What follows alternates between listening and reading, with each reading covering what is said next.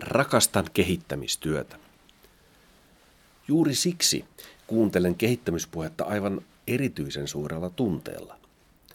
Kehittämispuhe ei juuri koskaan jätä minua kylmäksi.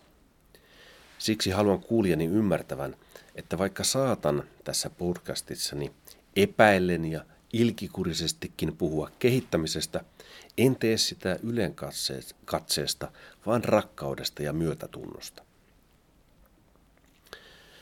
Olen viime aikoina joutunut kovin kauas kehittämisen valtaväyliltä arjen työssäni, mutta niin syrjään en ole ajautunut, että olisin voinut välttyä kaikkia suomalaisia korkeakouluja koskevan digivision teksteiltä, internetsivuilta ja PowerPoint-esityksiltä. Digivisio-hankkeessa uudistetaan korkeakoulujen toimintaa tietotekniikan ja tietoverkkojen avulla. Se on iso juttu, jota on vaikea pikasilmäyksellä ymmärtää. Tämä laaja ja vähintään parinkymmenen miljoonan euron hanke vaatii huomiota myös siksi, että tällainen uudistus tuo mukanaan uuden tavan puhua uusista asioista. Digivision internetsivuilla todetaan kannustavasti, että Korkeakoulujen henkilöstö on keskeisessä asemassa, jotta digivision mahdollistavat prosessit, käsitteet ja toimintatavat voidaan määritellä ja yhteensovittaa. Näin siis Digivision internetsivuilla. Tuon virkkeen takia koen olevani velvollinen määrittelemään ja sovittelemaan yhteen Digivision prosesseja, käsitteitä ja toimintatapoja osaksi omaa työllä, työelämääni ja minun työarkeani. Jos podcastillani on kuulija, muistutan vielä, että näkökulmani on hyvin kapea, akateeminen ja henkilökohtainen. Puhun puheesta, koska minut on koulutettu sellaiseksi. Puhe tarkoittaa tässä podcastissa sanavalintoja ja muita kielellisiä valintoja, joita ihminen tekee, kun hän kertoo toisille jutellen tai kirjoitellen jostakin aiheesta. Puhe puheesta taas tarkoittaa sitä, että puheen aiheena on puhe. Se on utuista, melko turhaa, mutta kohtalaisen harmitonta pohdintaa, jossa sanoilla selitetään tai kummastellaan toisia sanoja. Tässä tapauksessa puhun digivisiopuheesta. Se tarkoittaa sitä, että pohdiskelen ääneen niitä sanoja ja virkkeitä, joita digivisiohankkeen dokumentteihin on kirjoitettu. Digivisio on kunnianhimoinen pyrkimys muuttaa Suomen kymmenien itsenäisten korkeakoulujen toimintaa lähivuosina. Kaikki Suomen korkeakoulut ovat hankkeessa mukana vapaaehtoisesti, mikä kertoo suuresta yhteisymmärryksestä muutoksen tarpeesta ja suunnasta. Tai suuresta yhteisymmärryksestä, että tähän visioon on hyvä tottua. Digivisio on hankkeen nettisivujen mukaan – kaikkien Suomen korkeakoulujen yhteinen hanke, joka avaa oppimisen kansalliset tietovarannot yksilön ja yhteiskunnan käyttöön. Pitkäjänteinen digivisiotyö tukee oppijoiden oppimista läpi elämän sekä mahdollistaa pedagogiikan kehittymisen ja korkeakoulujen uudistumisen. Vuonna 2030 Suomessa on avoin ja tunnustettu oppimisen ekosysteemi, joka hyödyttää myös laajasti niin tutkimus- ja innovaatiotoimintaa kuin työelämääkin. Tämä siis Digivisio-hankkeen virallisilta internetsivuilta. Puhe Digivisiossa on ehkä jonkun mielestä kankeaa ja koukeroista. Ehkä joku pitää sitä näytteenä kapulakielestä. Tuskin Digivision PowerPoint-ilmaisulla ylioppilaskirjoituksissa kummoista arvosanaa saisikaan. Saattaapa joku kielenhuollon tai viestinnän ammattilainen olla jopa huolissaan Digivisiossa tehdyistä sanavalinnoista. Mutta minusta Digivisio on kielellisesti rikas ja häikäisevän kiinnostava esimerkki siitä, miten korkeakoulujen tulevaisuus tosiaankin luodaan sanomalla puheella ja kirjoituksilla. Se on minusta aina huisin jännittävää. Digivision puhe on tilanteeseen ja tarkoitukseensa sopi, jotenkin sopivaa, toimivaa ja harkittua. Suosikkisanani Digivisiossa on ekosysteemi. Se lienee myös tavallaan hankkeen varsinainen päämäärä, avoin ja tunnustettu oppimisen ekosysteemi. Tässä kohtaa on sanottava, että näin merkittävä hanke, johon on sitoutunut 38 korkeakoulua ja johon ollaan investoimassa useita miljoonia euroja, ei tietenkään voi tiivistyä yhdeksi virkkeeksi, saati yhdeksi sanaksi. Mutta jokin tärkeä tehtävä sanalla ekosysteemi on, kun digivisiosta puhutaan. Tarkoituksenani on osoittaa, että kehitys alkaa aina sanomalla – Siksi sanojen merkityksiä etsiessämme olemme korkeakoulujen kehittämistyön ytimessä.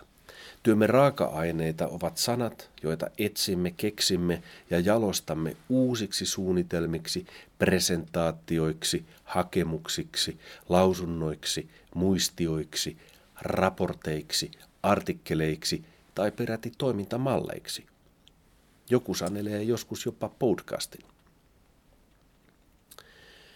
Kun yritän saada selvää Digivision PowerPoint-esitysten sanoista, olen korkeakoulujen puheteollisuuden tuotantoprosessin pääraaka-ainevirran äärellä. En halua vähätellä työtämme yhdistämällä puhetta teollisuuteen, päinvastoin.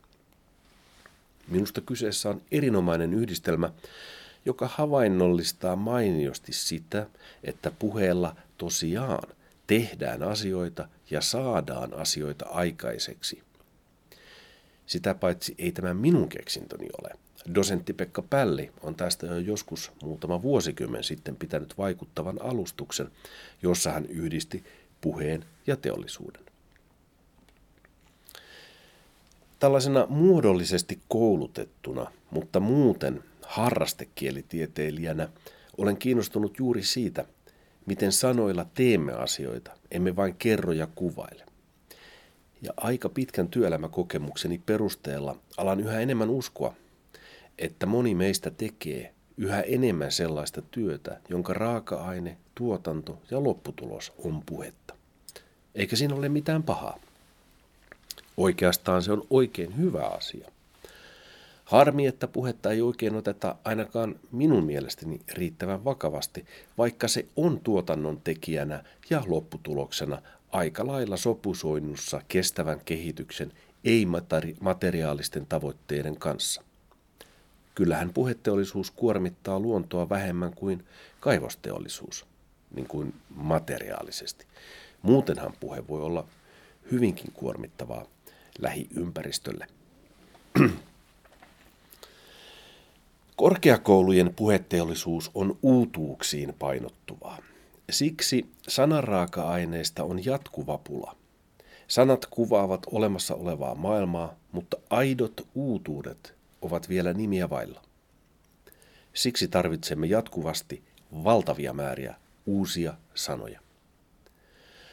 Koska uusien sanojen keksiminen kiihtyvän kehityksen luoman ja nopeasti muuttuvan maailman kasvavaa kysyntää vastaavalle tasolle olisi hirmuisen hankalaa ja työlästä, voimme onneksi aina kierrättää. Korkeakoulujen puheteollisuuden kehitystyö perustuu ensisijaisesti kierrätykseen. Oikeastaan tämä sanojen kierrättäminen ja uudelleen käyttäminen on ihmisen vanhimpia ja toimivimpia puheteollisuuden prosesseja. Sanojen kierrätyksen perusidea on se, että entistä ja jo tunnettua sanaa tai ilmaisua tai rakennetta tai tarinaa käytetään uudesta asiasta puhuttaessa. Se on tuttua ja toimivaa. Kun puhutaan vaikkapa puheesta ja teollisuudesta, syntyy kahdesta tutusta sanasta uusi yhdyssana, joka aika mukavasti panee ajattelemaan omaa työtä hieman eri tavalla, että puhuminen olisikin teollista tuotantoa. Jaa, miksipä ei. Jotkut sanovat tätä vanhojen sanojen käyttämistä uusien merkitysten synnyttämiseen metaforiksi. Digivisio on iso uudistamisen rupeama. Siksi se sisältää myös valtavasti sanoja maailmasta, jota ei vielä ole, mutta joka kohta on. Digivisioon liittyy paljon keskeneräistä hommailua, joka on kiireesti muutettava asiallisiksi asioiksi. Koska tulevaa maailmaa ei vielä ole, on käytettävä sopivia vanhoja sanoja sellaisella tavalla, että voimme kuvitella, millainen uudesta maailmasta tulisi. Tämä ei ole oikeasti helppo tehtävä. Sellaista hommaa olen tehnyt itsekin monta vuotta, joskus nuorempana. Erityisen hankalaa tällainen työ on siksi, että ihan ensiksi pitäisi alusta loppuun kuvata, millainen maailmasta tulisi, eli on suunniteltava. Sitten maailma olisi vielä tehtävä melkein sellaiseksi kuin suunniteltiin. Tätä sanotaan kehittämishanke työksi. Kaiken kukkuraksi tästä kaikesta pitää vielä lopuksi sepittää tarina, jossa kerrotaan, että se mitä tehtiin tosiaan oli sitä, mitä suunniteltiin. Tätä sanotaan raportoinniksi. Ei ole ollenkaan helppoa. Siksi minun myötätuntoni on näitä hankesuunnitelmia ja digivisioita kirjoittavien puolella. He ovat hirvittävän tehtävän edessä. Olisi osattava kuvata uusi ja epävarma maailma vanhoilla sanoilla. Lisäksi pitää muistaa, että joskus sanottu on tulevaisuudessa pystyttävä perustelemaan tulevien kokemusten ja sen uusien sanojen avulla. Siksi onkin kirjoitettava sellainen tulevaisuus, joka olisi ensinnäkin riittävän suuri ollakseen innostava ja haluttava, toiseksi riittävän epämääräinen, jotta jälkikäteen joku tapahtuneista asioista voitaisiin selittää suunnittelun tulokseksi, ja kolmanneksi riittävän monimutkainen, jotta toimintaa voidaan pitää uskottavana, rationaalisena ja professionaalina kehittämistyönä. Näistä syistä on valittava huolella tähän tarkoitukseen sopivia sanoja. Siksi Digivision lopputuotteena mainittu sana ekosysteemi on loistava valinta. Ekosysteemi-sanaa on käytetty jo useita vuosikymmeniä luonnontieteissä. Sana ekosysteemi on sitten hyödynnetty monilla eri elämän ja tuotannon aloilla kuvaamaan monenmoisten toimijoiden keskinäistä riippuvuutta. Luonnontieteisiinkin sana on taidettu joskus kierrättää vanhasta kunnon antiikin Kreikasta. Silloin on puhe kai ollut kodin piiriin kuuluvista asioista ja askareista. Koska meille nykyihmisille sana ekosysteemi on tuttu luonnontieteestä ja luonnontoimijoiden välisistä suhteista, on lähtökohta laajan ihmisporukan tulevaisuuden toiminnan kuvaamiseksi mainio. Luonnontiede ihmisten yhteisten pyrkimysten kehittämisen perustana on aina erinomainen, koska ainakin me humanistit luulemme, että luonnontieteessä voidaan asioita mitata ja sitä kautta saada asioista sellaista tolkkua, että voidaan melkoisella varmuudella puhua totuudesta ja jopa esittää tosiasioita numeroina. Toisin sanoen, voidaan tehdä ihmisten keskinäisestä säätämisestä asiallista. Ainakin minä humanisti en oikein missään toimessani pääse yleensä lähellekään sellaista asiallisuuden ja tarkkuuden tasoa, jota voitaisiin kuvata mitattavilla tuloksilla.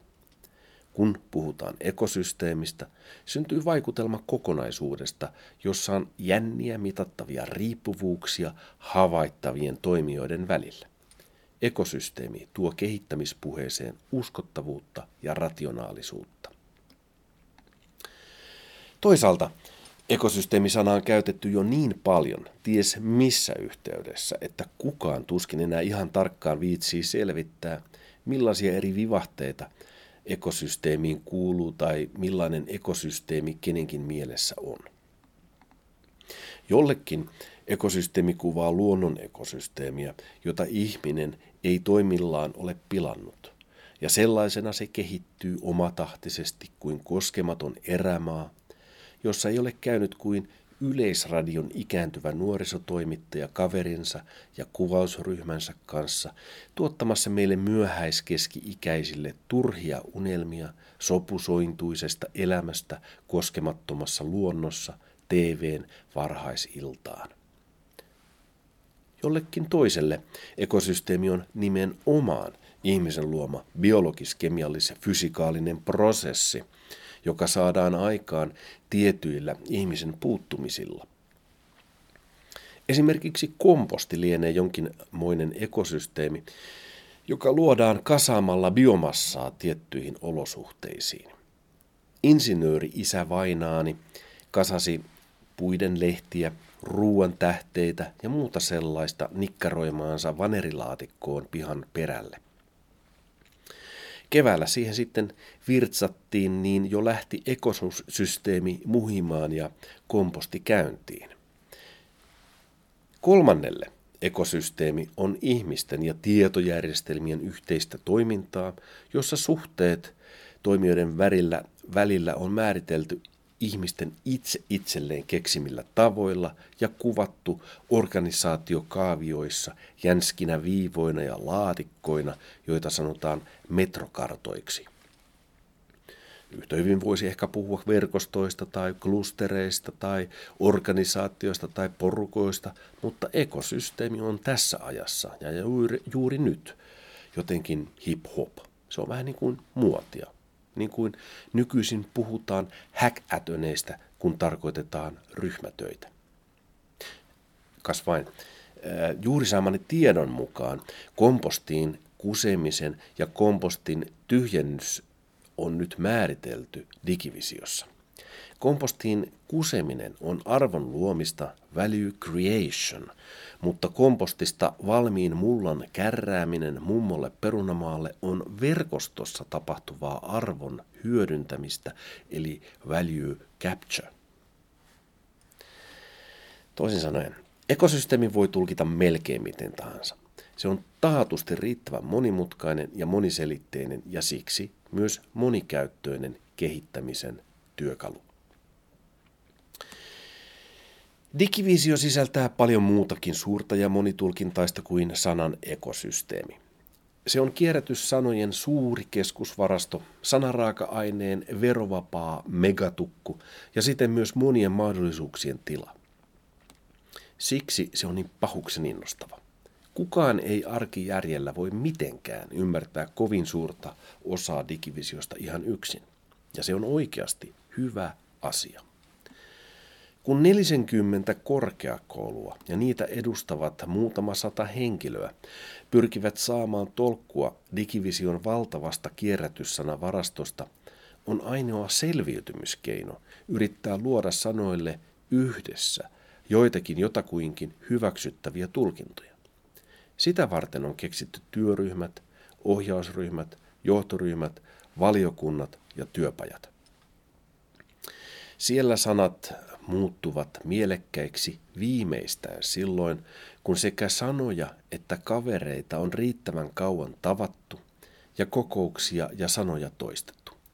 Kun linjaston kaverit alkavat tulla tutuiksi, alkavat ekosysteemin puheet tuntua pikkuhiljaa aika fiksuilta ja toimivilta.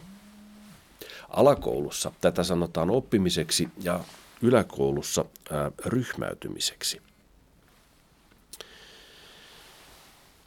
Ja tämäkin on ihan oikeasti hyvä asia. Jos tyytyisimme puhumaan vain suoraan ja vain niistä asioista, joita meillä jo on, vain niiden kanssa, jotka jo tunnemme, olisimme pulassa. Näin kehitys toimii. Siksi digivisiotyö tai mikä tahansa organisaatioiden kehittämistyö on puheen työtä. Se vaatii meiltä kaikilta herkkyyttä, ymmärrystä ja rohkeutta antaa vanhojen sanojen elää vielä kerran ja näyttää meille uusi, ihan itse tekemämme, mutta melko lailla sattumalta syntynyt maailma. Nyt se tuntuu hassulta ja hankalalta, niin kuin digivisio tuntuu, mutta joskus myöhemmin se näyttää fiksulta, tutulta ja luonnolliselta, vaikka alussa oli vain konsultin sekava sepite ja pino PowerPoint-esityksiä. Sellaista luomistyötä on kehittäminen, Ja sellainen on Digivision luomiskertomus. Hyvä siitä tulee ja maailma muuttuu varmasti, varsinkin jos malttaa olla ottamatta kaikkea ihan kirjaimellisesti.